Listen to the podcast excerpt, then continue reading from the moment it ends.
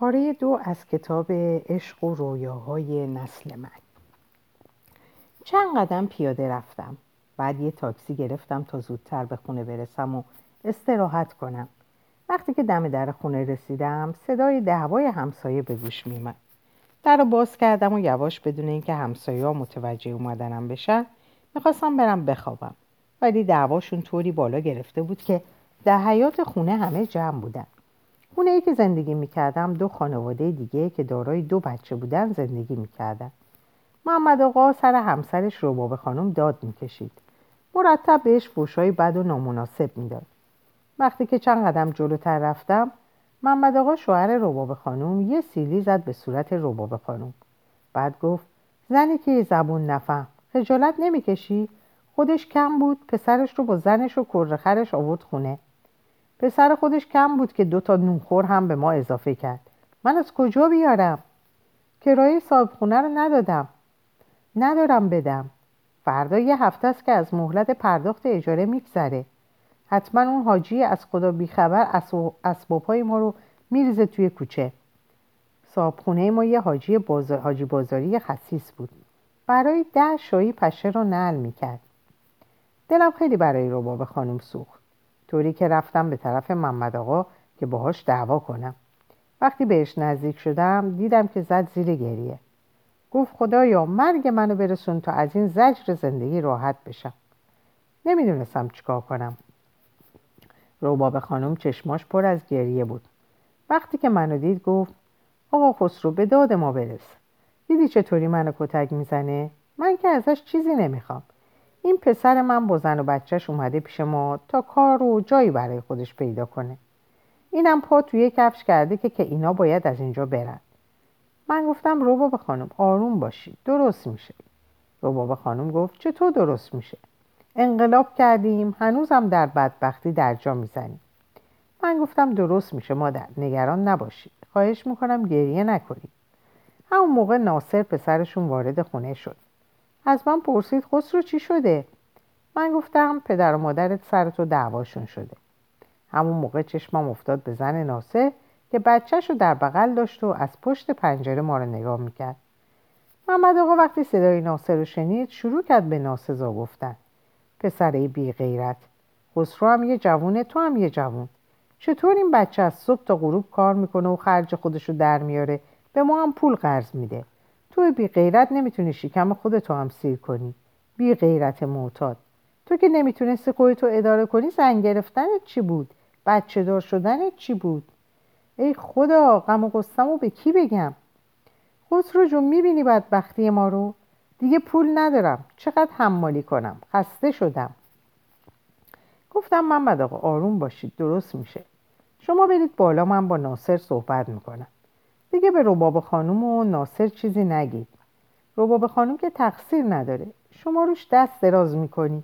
خواهش می‌کنم برید از دلش در بیارید. یه نگاه غضبناک به من کرد و بعد دست به شونه من کشید. گفت خسرو جون پسرم دیگه خسته شدم. چقدر بار این بر اونور ببرم و دست مردم رو نگاه کنم؟ اشک در چشمانش حلقه انداخت. محمد آقا در بازار یه گاری دستی داشت و با اون کار می‌کرد. نگاهی به بالا کردم. ناصر و زنش شدیدن دعوا می‌کردن. چه شب وحشتناکی بود. وقتی این بدبختی همسایه ها رو دیدم همه اتفاقات روز یادم رفت. در این فکر فرو رفتم که چطور می‌تونم به اینا کمک کنم. به محمد آقا گفتم جواب صابخونه رو خودم میدم. شما نگران نباشید. صابخونه هیچ غلطی نمی‌تونه بکنه. من خودم با ناصر صحبت می‌کنم تا جایی برای خودش پیدا کنه و دنبال کار باشه. در اون موقع خیلی از دیپلماها بیکار بودن. ناصرم که آدم تنبل و معتادی بود دیگه جای خودشو داشت. به خانم گریه کنان رفت اتاق همسایه و با زن همسایه داشت درد و دل می‌کرد و محمد آقا رفت توی اتاق. تلویزیون رو روشن کرد. منم رفتم بالا اتاق خودم و یه آبی به صورتم زدم و یه لیوانم آب نوشیدم.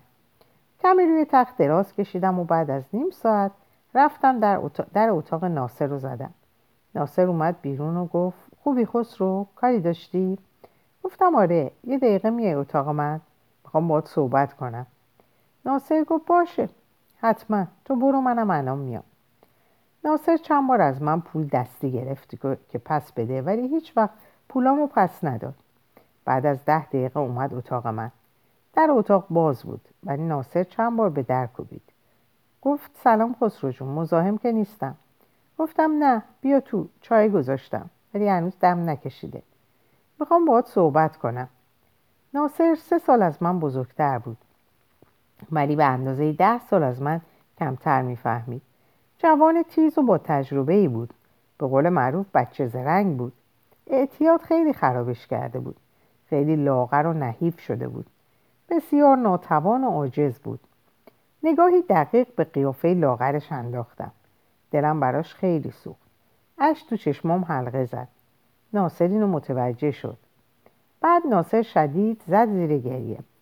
رفتم بغلش کردم. گفتم آروم باش مرد. ولی خیلی بوی گند سیگار و عرق می‌داد. تا جایی که حالم داشت به هم می‌خورد. ناصر دیپلم داشت و قبل از انقلاب در کارخانه توشیبای رشت کار می‌کرد. مثل اینکه به علت اعتیاد از کار بیکار شده بود. خودش می‌گفت چون که من کارگر پیمانی بودم منو اخراج کردم گفتم ببین ناصر جون من سه سال از تو کوچیکترم. رسم بر اینه که کوچیکترها نباید بزرگترها رو نصیحت کنن. بنابراین قصد ندارم که به تو درس زندگی بدم. لازم می‌دونم به تو بگم که تو هم قربانی نظام ناعادلانه گذشته و حالا هستی. ولی رهایی از این بیعدالتی چارش احتیاط نیست. ناصر پرسید چارش چیه؟ گفتم آگاهی و مبارزه. اگه بخوای من کمکت می‌کنم که از این شرایط بیای بیرون. ناصر لبخندی زد و تعدیدی که نسبت به پیشنهاد من داشت گفت خسرو جون تو هم شوخید گرفته. تو چه کمکی می‌خوای به من بکنی؟ همین موقع همسر ناصر سرزده داخل شد. گفت سلام آقا خسرو. ببخشید که سرزده وارد شدم. من گفتم سلام مهناز خانم. بلند شدم. گفتم بفرمایید اینجا بشینید کنار تختی صندلی بود که به مهناز تعارف کردم. ناصر سراسیمو عصبانی گفت کی به تو گفت بیا اینجا؟ برگرد برو اتاقت. مواظب بچه باش. رفت دستشو بگیره که از اتاق بیرونش کنه. مهناز که چادرش رو برداشته بود و روسری هم سرش نداشت تعجب منو برانگیخته بود. من همیشه مهناز رو با چادر و روسری دیده بودم. مهناز هم تازه دیپلم گرفته بود و از خانواده بسیار فقیری بود حتی فقیرتر از ناصر. مهناز هم سن و سال من بود. گفت به من دست نزن. ناصر تلاش می‌کرد دست مهناز رو بگیره تا بیرونش کنه. مهناز داد زد و گفت احمق به من دست نزن. بعد هلش داد. ناصر نزدیک بود که زمین بخوره. من گرفتمش و بعد نشست روی زمین. ناصر شروع کرد به ناسزا گفتن. گفت خدایا کارم به کجا رسیده؟ اینم روی من دست بلند می‌کنه. مهناز گفت خفه شو چیزی نگو. من امشب اومدم در حضور آقا خسرو حرفامو با تو بزنم. ناصر گفت خجالت بکش زن چرا پیش خسرو این حرفا رو می‌زنی؟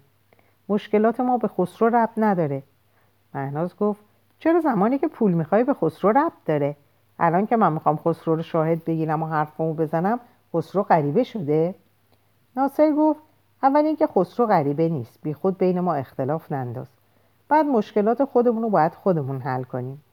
مهناز با حالت مسخره گفت بمیرم برات که الان جز خودم جزء خودمون شدی. بعد مهناز ادامه داد ببینید آقا خسرو شما مثل یه داداش برای من هستید من هیچ وقت داداش نداشتم. وقتی مادر ناصر میومد اتاق شما رو تمیز کنه منم میومدم از اتاق شما نشریه و کتاب برمی داشتم و میخوندم. اینو می‌خواستم به شما بگم ولی موقعیت پیش نیامد می‌دونستم که شما از این کار من ناراحت نمیشید. من گفتم البته که من داداش شما هستم و کاری که می‌کردید نه تنها ناراحت نشدم بلکه بسیار خوشحال شدم.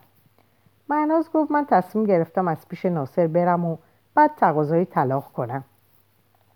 بچه رو می‌ذارم پیش مادر ناصر رو میرم دنبال کار میگردم. ناصر گفت مگه شهر هرته که بری؟ خفه شو برو توی اتاقت بگی بمیر. مهناز گفت توهین نکن ناصر کاری نکن که همین امشب بذارم برم. کجا می‌خوای بری؟ بدبخت. مثل من یه ستاره تو آسمون نداری. ناصر با زبون مسخره گفت نکنه که می‌خوای بری ویلای بابا جونت در رامسر. پدر مهناز سرایدار یک ویلا در رامسر بود. من گفتم مهناز خانم خیلی ممنون هستم که به من اعتماد می‌کنید و منو شاهد می‌گیرید. من یه پیشنهاد دارم. از شما می‌خوام که بپذیرید. پیشنهاد من اینه که امشب بدون دعوا و درگیری برید بخوابید. من یه دوستی دارم که از اصفهان کفش و کتونی ارزون قیمت میاره و کنار خیابون دست فروشی می‌کنه. درآمدش خیلی خوبه. ازش می‌خوام که برای شما هم این کارو بکنه. در ضمن کنار کفش کتونی می‌تونید کتاب و پسترم بفروشید. سرمایه اولیه رو من کمکتون می‌کنم. البته سرمایه رو به شما میدم و از شما هم پس می‌گیرم تا ناصر اعتیادش رو ترک کنه. ناصر ظاهرا عصبانی شد ولی در چهره خمارش رضایت و خوشحالی دیده می‌شد. مهناز گفت باشه آقا خسرو باعث زحمت شما شدیم. مطمئن باشید که معیوستون نمی‌کنم. هیچ وقت این کمکاتون رو فراموش نخواهم کرد. می‌تونم یک کتاب انتخاب کنم با خودم ببرم؟ اتاق من پر از کتاب و نشریه و پستر بود که برای فروش هم بود. مهناز یک کتاب برداشت و بعد از یک نگاه تحقیرآمیز به ناصر گفت بیا بریم. بیشتر از این مزاحم آقا خسرو نشد. ناصر که دیگه حالی نداشت گفت خسرو جون ببخش اذیتت کردم شب بخیر. مهناز گفت آقا خسرو شب بخیر. من گفتم شب بخیر. پس من فردا برای شما قرار می‌ذارم که برید کفشا رو بگیرید. کتاب ها و پسترها و کاست ها رو هم از اینجا به شما میدم. هر دو خوشحال شدند و رفتن من آهی کشیدم و افتادم روی تخت. دوباره نگاه های نسرین مثل یک فیلم جلوی چشمم به نمایش در اومد. در فکر این بودم که فردا چه لباسی بپوشم. آخه نسرین خیلی شیک پوش به نظر میومد دلم می‌خواست که پیشش کم نیارم. در میان دوستانم به خوشپوشی معروف بودم. معمولا از پوشیدن لباس های متنوع خوشم میاد. بعضی وقتا لباس از دوستانم قرض می‌گرفتم. تصمیم گرفتم که کت و شلوار و کروات بپوشم. بعد گفتم در هوای تابستونی کت و شلوار و کروات خیلی گرم میشه. گفتم کت نمی پوشم کروات با پیراهن خوبه. کروات رو می‌ذارم تو ساکم تا در جشن استفاده کنم. خوبه که زودتر برم سر قرار تا کاملا بر محیط تسلط داشته باشم. تقریبا بعد از ده دقیقه رویا پردازی از روی تخت بلند شدم و رفتم که مسواک بزنم. خیلی دلم می‌خواست دوش بگیرم. خونه ای که من در اون یک اتاق اجاره کرده بودم دارای یک اتاق و یک ایوان بود. ایوان رو با شیشه تبدیل به یه آشپزخونه کرده بودم و در اون یک کاسه دستشویی برای شستن دست و صورت نصب شده بود و یه سینک ظرفشویی برای شستن ظرفها. خوشبختانه دارای دو تا توالت در دو قسمت حیات خونه بود. این خونه هموم نداشت. برای دوش گرفتن باید از هموم عمومی بیرون استفاده می کردم. هموم عمومی محل ما 500 متر با خونه ما فاصله داشت که دارای اتاقهای خصوصی و یا به عبارت دیگه دوشهای نمره هم داشت. اون موقع شب هموم عمومی بسته بود. دندونامو مسواک زدم و بعد رفتم روی تخت خوابیدم. وقتی که از خواب بیدار شدم ساعت نه و نیم صبح بود. از شدت خستگی و روز پرماجرا تونستم حسابی بخوابم و سرحال بلند شم. آفتاب تا نزدیک ایوون اتاقم رسیده بود. هنوز یه ساعتی وقت نیاز داشتم تا به ایوون برسه. پرده اتاقم رو باز کردم. چشم به روباب خانم افتاد. روباب خانم داشت حیات و آب و جارو می‌کرد. مثل اینکه خسته شده بود. یه دستش رو گذاشت روی کمرش و دست دیگرش رو که جارو داشت یه آهی کشید. بعد یه چیزی زمزمه کرد. البته من نمی‌تونستم چیزی بشنوم. فقط از حرکات لباش حدس می‌زدم. بعد ناگهان چشمش افتاد به من. با لبخندی سرش رو به علامت صبح خیلی تکون داد. من پنجره اتاق رو باز کردم و بعد گفتم سلام رو بابا خانم صبح بخیر خسته نباشید. روبابا خانم گفت سلام پسرم. با سر و صدای من بلند شدی؟ گفتم نه خیلی خسته بودم حسابی خوابیدم. خونه ما دارای یک حوز کوچیک در وسط حیات بود که یه شیر آب هم داشت. یه تخت بزرگ کنار حیات زیر سایه یه درخت سیب کهنسال بود که میوه چندانی نمی‌داد ولی سایه خوبی داشت. مهناز روی لبه حوز نشسته بود و داشت کتاب میخون. وقتی که رباب خانم به من گفت صبح بخیر مهناز سرش رو بالا کرد و به هم صبح بخیر گفت. من گفتم صبح شما هم بخیر. بعد رباب خانم رو کرد به مهناز و گفت برو ناصر رو صدا کن که بیاد صبونه بخوره. مهناز گفت مادر جون ناصر تازه بیدار شده داره خودشو می‌سازه.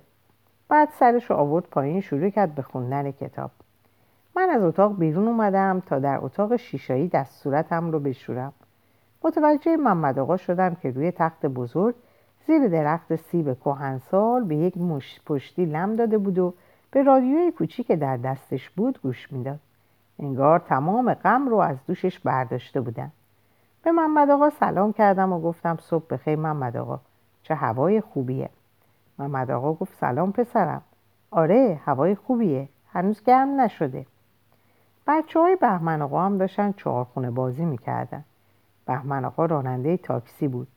معمولا خیلی کم در خونه دیده می‌شد.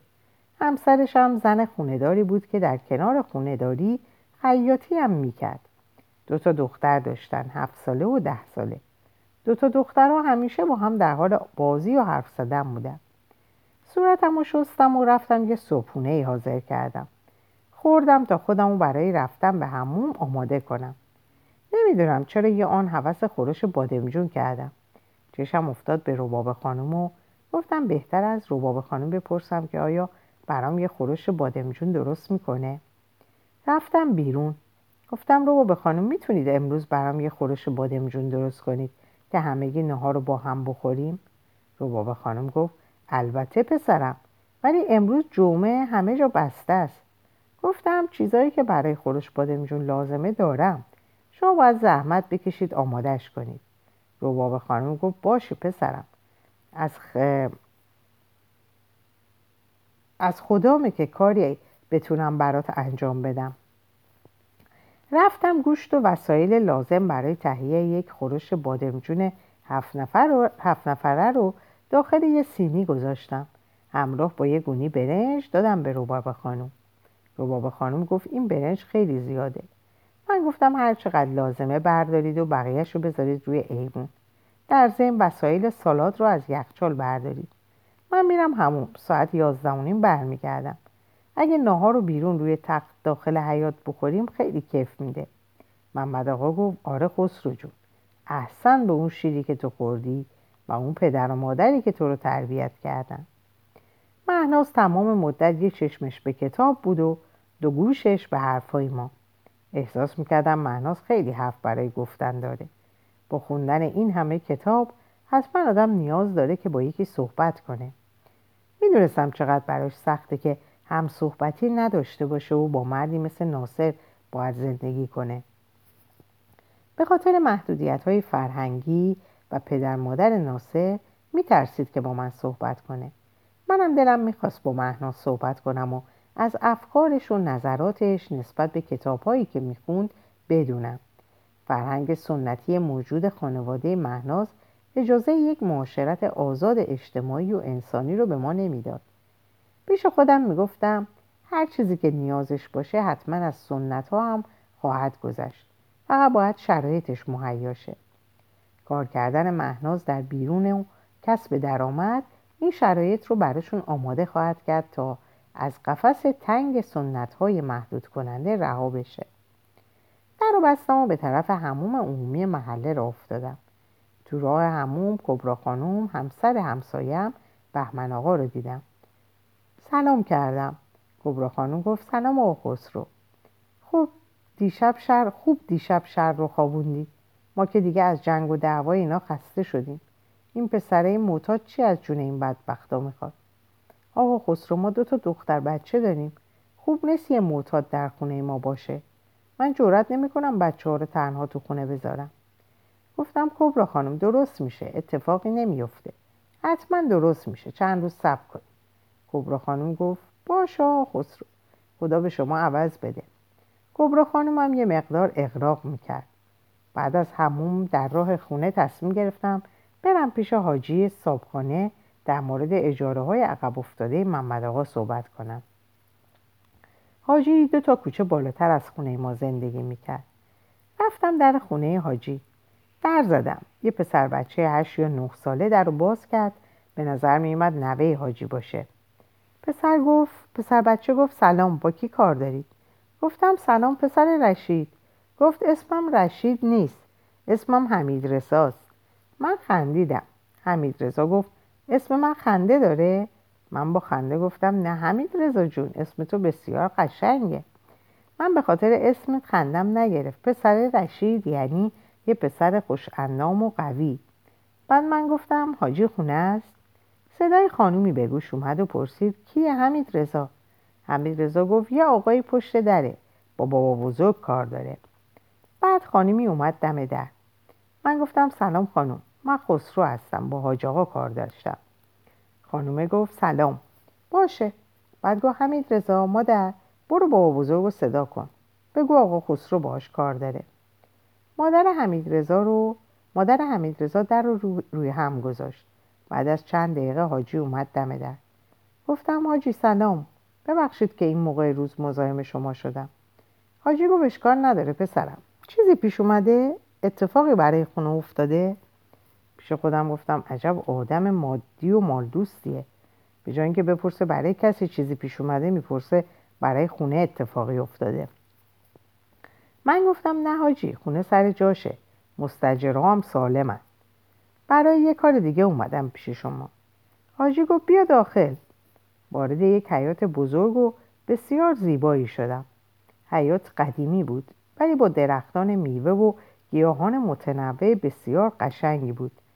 حاجی گفت بریم روی تختی که زیر این درخت کهنه که با برگهای انگور پوشیده بود بشینیم. رفتیم روی تخت نشستیم. حاجی صدا زد. بچه ها دو تا چای برای ما بیارید. من گفتم حاجی من وقت شما رو زیاد نمی‌گیرم. اومدم در مورد اجاره های عقب افتاده محمد آقا با شما صحبت کنم. دیشب که رفتم خونه دیدم بینشون دعوای شدیدی سر همین کرایه های عقب افتاده شما پیش اومده. حاجی گفت پسرم من چیکار کنم؟ الان دو ماهه که کرایه خونه رو نداده. هر وقت بهش میگم کی کرایه رو میدی میگه یه هفته دیگه. نمی‌دونم این یه هفته دیگه کی میاد. من که زامن دعوای زن و شوهری اونا نیستم. پیش خودم گفتم چه آدمیه من میگم بینشون دعوا شده. جای اینکه بپرسه خب چی شده؟ به خیلی گذشت؟ به فکر کرایه خونهشه گفتم حاجی من اومدم به شما بگم که کرایه عقب, عقب افتاده اونا رو من تقبل می‌کنم. حاجی گفت تو چرا خسرو جون؟ خودشون دندونشون نرم دندشون نرم و پسر به غیرتشون راست راست را میره. از تو بزرگترم هست. بعد تو می‌خوای کرایه عقب افتاده اونا رو پرداخت کنی؟ بعد اضافه کرد ببین خسرو جون من کاسبیم خوب نیست. انقلاب شده کاسبی کساده. سگم صاحبشو نمی‌شناسه. اموال مردم رو مصادره می‌کنن. هیچکس امنیت نداره. من فقط از مال دنیا یه مغازه و این دوتا خونه رو دارم. باید خرج هشت نفر رو بدم. حاجی پول و ملک و زیاده پول و ملک زیادی داشت. همه اونا رو از مردم مخفی می‌کرد. از ترس اینکه مصادره شه خودش رو زده بود به نداری. گفتم حاجی من که نیومدم اموال شما رو مصادره کنم. من فقط اومدم کرایه عقب افتاده محمد آقا رو تقبل کنم. حاجی گفت تو کرایه عقب افتاده اون آدم مفخور رو تقبل می‌کنی؟ کی می‌خواد کرایه ماهانش رو بده؟ گفتم کرایه خونه محمد آقا همراه با کرایه خونه خودم رو. هر ماه من به شما میدم. یه خانمی چای آورد و بعد گفت حاج آقا چیز دیگه احتیاج ندارید؟ حاجی با بیحسلهای گفت نه برو چیزی احتیاج ندارم. من گفتم مرسی خان دست شما درد نکنه زحمت کشیدید حاجی خیلی خوشحال شد. بعد گفت پیرشی پسرم. اگه ایران جوانایی مثل تو داشته باشه آباد میشه. نه مثل اونایی که اموال زحمت کشیده مردم رو به قارت می‌برن و بعد میگن مصادره انقلابی کردیم من گفتم حاجی اگه ثروت ملی خوب تقسیم بشه احتیاج به مصادره نداره. حاجی چقدر محمد آقا به شما بدهکاره؟ حاجی گفت 320 تومن. من 150 تومنی رو همراه داشتم. دادم به حاجی. گفتم باشه بقیه رو پنج روز دیگه به شما میدم. شما هم دیگه به محمد آقا کاری نداشته باشید. گفت باشه خسرو جان. صورت حاجی از خوشحالی گل انداخته بود. چایی خوردم و بعد خدافزی کردم. ساعت تقریبا 20 دقیقه به دوازده ظهر مونده بود. وقتی رسیدم خونه ساعت دوازده ظهر بود. در رو باز کردم دیدم که محمد آقا و روباب خانوم روی تخت روی تخت زیر درخت نشستن. مثل اینکه همه چیز آماده بود. فقط منتظر من بودن تا ناهار رو بکشن. من گفتم سلام ببخشید که دیر کردم. روباب خانم و محمد آقا هر دو با هم گفتن سلام پسرم. بعد روباب خانم گفت خیلی به موقع اومدی. تا تو لباساتو عوض کنی من غذا رو می‌کشم. بعد روباب خانم ناصر رو صدا زد و گفت بیاید کمک کنید وسایل رو بیاریم اینجا توی حیات روی تخت. زیر درخت نهار بخوری. ناصر گفت مهناز داره بچه رو میخوابونه الان میاد. بعد روباب خانم گفت پس تو بیا کمک کن. آبلمه پلو و خورش رو بیار پایین. ناصر گفت چشم مامان. بعد لباس راحتتری پوشیدم و نوشابه کانازاده رای و کوکاکولا رو از یخچالم برداشتم و به طرف حیات رفتم. بوی خوش خورش بادمجون و پلوی آب کشیده تمام حیات خونه رو پر کرده بود. چه روز باصفا و خوبی. همه خوشحال بودن. همه دور هم بودیم. بعد از چند لحظه مهناز مهنازم اومد و به جمع ما پیوست. وقتی به چهرهاشون نگاه می‌کردم خوشحالی موج می‌زد. محمد آقا مهربون شده بود. گفت رو بابا جون دستت درد نکنه. چه بوی خوشی را افتاد. به خاطر همین دستپختت بود که گرفتمت. ناصر گفت فقط برای دستپختش بابا. محمد آقا گفت نه فقط برای دستپختش. به خاطر کمالات دیگرش هم بود. معناز یه لبخند ریزی زد و بعد یه نیم نگاهی به من کرد. روباب خانم بعد از اینکه غذای محمد آقا رو کشید رو کرد به من و گفت خسرو جون مادر بشخاب تو بده برات پلو بکشم. من گفتم اول برای ناصر و مهناز خانم بکشید روباب خانم گفت اول بزرگتر بعد مهمون بعد بقیه. ناصر خندید گفت مامان از کی تا به حال خسرو از من و مهناز بزرگتر شده؟ روباب خانم گفت بزرگتر از شما نیست ولی امروز مهمون ماست. بعد بشخابم رو دادم و برام پلو کشید و خورشتم روی سفره بود و هر کی برای خودش می‌کشید. چه روز زیبا و دوست داشتنی بود. همه خوشحال و سرحال حرف می‌زدیم و میخندیدیم و غذا میخوردیم. پیش خودم گفتم وقتی که آدما به این سادگی می‌تونن خوشحال باشن چرا باید از داشتن حداقل ها محروم باشن؟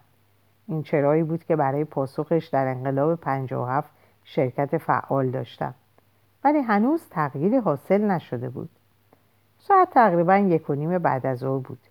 گفتم روباب خانم دست شما درد نکنه. بابت زحمت هایی که کشیدید. همچنین مهناز خانم که کمک کردن. روز خیلی خوبی بود. هیچ وقت یادم نمیره. روباب خانم گفت همه چیزو تو دادی پسرم. ما فقط آمادش کردیم. مهناز گفت همه با هم یه روز به موندنی رو در خاطرات زندگیمون ثبت کردیم. یه روز خوش بودن بهتر از حسرت خوردن برای خوش بودنه. برام جالب بود که مهناز با یه جمله خیلی حرفاشو زد.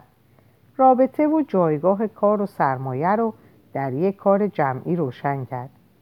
محمد آقا گفت پسرم دستت درد نکنه.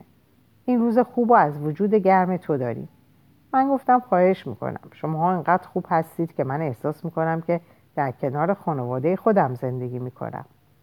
ناصر اومد چیزی بگه که زنگ, زنگ در صدا خورد. من گفتم ببخش ناصر جون من میرم در رو باز کنم. من باید برم. رفتم در رو باز کردم. حاجی بود. جا خوردم. گفتم حاجی شما؟ حاجی گفت پسرم نترس. اومدم از دل محمد آقا در بیارم که از من دلخوری نداشته باشه. من گفتم مرسی حاجی کار خوبی می‌کنی. ولی در مورد امروز جلوی من چیزی نگید. بذارید وقتی که من از خونه بیرون رفتم به محمد آقا بگید که من اجاره عقب موندهش رو قبول کردم. حاجی گفت باشه پسرم. بعد گفتم بیایید داخل خوش آمدید. محمد آقا وقتی که حاجی رو دید رنگش پرید و با عصبانیت گفت رو بابا شما برید بالا. یه روز خوش برای ما نیومده. من گفتم محمد آقا حاجی برای چیز دیگه ای اومده. بعد گفتم خود حاجی به شما میگه. من باید برم دیرم شده. بعد رفتم به اتاقم تا لباس بپوشم و برم پاتو وقتی وارد اتاق شدم و یادم اومد که می‌خوام نسرین رو ببینم دلخوره عجیبی اومد سراغم. با هیجان و شوق زیادی لباس پوشیدم و خوشبوترین اتکلونم رو به خودم زدم. یه پیراهن آبی آسمانی آستین کوتاه با شلوار و کفش سیاه پوشیدم. کروات آبی تیره رو هم گذاشتم داخل ساکم. به نظر خودم پشتیب شده بودم. وقتی می‌خواستم برم بیرون دیدم حاجی و محمد آقا دارن روبوسه می‌کنن. روباب خانومم چای براشون آماده کرده بود. ناصر رفته بود اتاقش و مهنازم کنار حوز به آب خیره شده بود. روباب خانم متوجه اومدنم تو حیات شد. گفت پسرم چه خوشتیب شدی؟ بزنم به تخته. من گفتم روباب خانم چشم شما خوشتیب می‌بینه. محمد آقا گفت حاجی این پسر ده سال از سنش بیشتر می‌فهمه. من گفتم محمد آقا شما لطف دارید. حاجی گفت خدا حفظش کنه. من که به داشتن چنین مستجری افتخار می‌کنم. بازم دیدگاهش مادی و غیر معنوی بود. گفتم همه شما نسبت به من لطف دارین. چشم به مهناز افتاد. گفتم مهناز خانم خدا حافظ مهناز گفت خدا حافظ آقا خسرو. خیلی دلم می‌خواست که می‌تونستم مهناز رو به جشن تولد دوستم دعوت کنم. ولی با شرایط فرهنگی حاکم در داخل خونه این یه خواست غیر ممکن بود. من گفتم رو خانم امشب دیر وقت میام. رو خانم گفت جایی میری؟ خواستم بگم جشن تولد میرم خودم رو کنترل کردم. گفتم میرم پیش یکی از دوستام. نمی‌خواستم جشن تولد رو بگم. فکر کردم شاید مهناز قصه بخوره. تا سر کوچه پیاده رفتم. از خونه ما تا سر کوچه تقریبا پنج دقیقه بود. باید پیاده را می‌رفتیم بعد سوار تاکسی شدم تا برم پارک شهر. در تاکسی تمام راه فکرم این بود که چگونه با نسرین برخورد کنم. سعی می‌کردم خودم رو قانع کنم که نسرین هم دختری است مثل همه دخترهای دیگه و من باید مانند همه با اون معاشرت داشته باشم. از طرف دیگه وقتی به نامش و یا به برخورد روز اول فکر می‌کردم قلبم به تپش عجیبی میافتاد و نمی‌تونستم خودم رو کنترل کنم. خودم هم نمی‌دونستم مقاومت من در مقابل خواست قلبم برای چی بود. یاد حرف سیما افتادم که گفته بود قلب تو به تو دروغ نمیگه. به ندای قلبت گوش بده. در طول تمام راه به مسافرینی که سوار و پیاده می شدن توجهی نداشتم. در هر شرایطی با بحانه های متفاوت با مردم سر صحبت رو باز می کردم. به خودم گفتم خسرو به کدوم طرف میری؟ تعهدات و مسئولیت های خودت رو داری فراموش, داری فراموش می‌کنی؟ ولی دست خودم نبود فورا همه چیز یادم می‌رفت چهره نسرین جای همه چیز رو پر می‌کرد بقیه جنب و جوش ها در پشت چهره نسرین کمرنگ می شدن. استراب عجیبی داشتم. چرا من اینطوری شدم؟ چرا نسبت به اطرافم بی تفاوتم؟ درس غریبی به سراغم اومد. گفتم نه من بدون ایدئال ها و اهداف نمی‌تونم زندگی کنم. یعنی نسرین داره منو از آرمان ها و رویاهام دور می‌کنه. در اینجا به پایان این پاره می‌رسم و براتون شب و روز خوبی آرزو می‌کنم و به خدا میسپارمتون. خدا نگهدارتون باشه.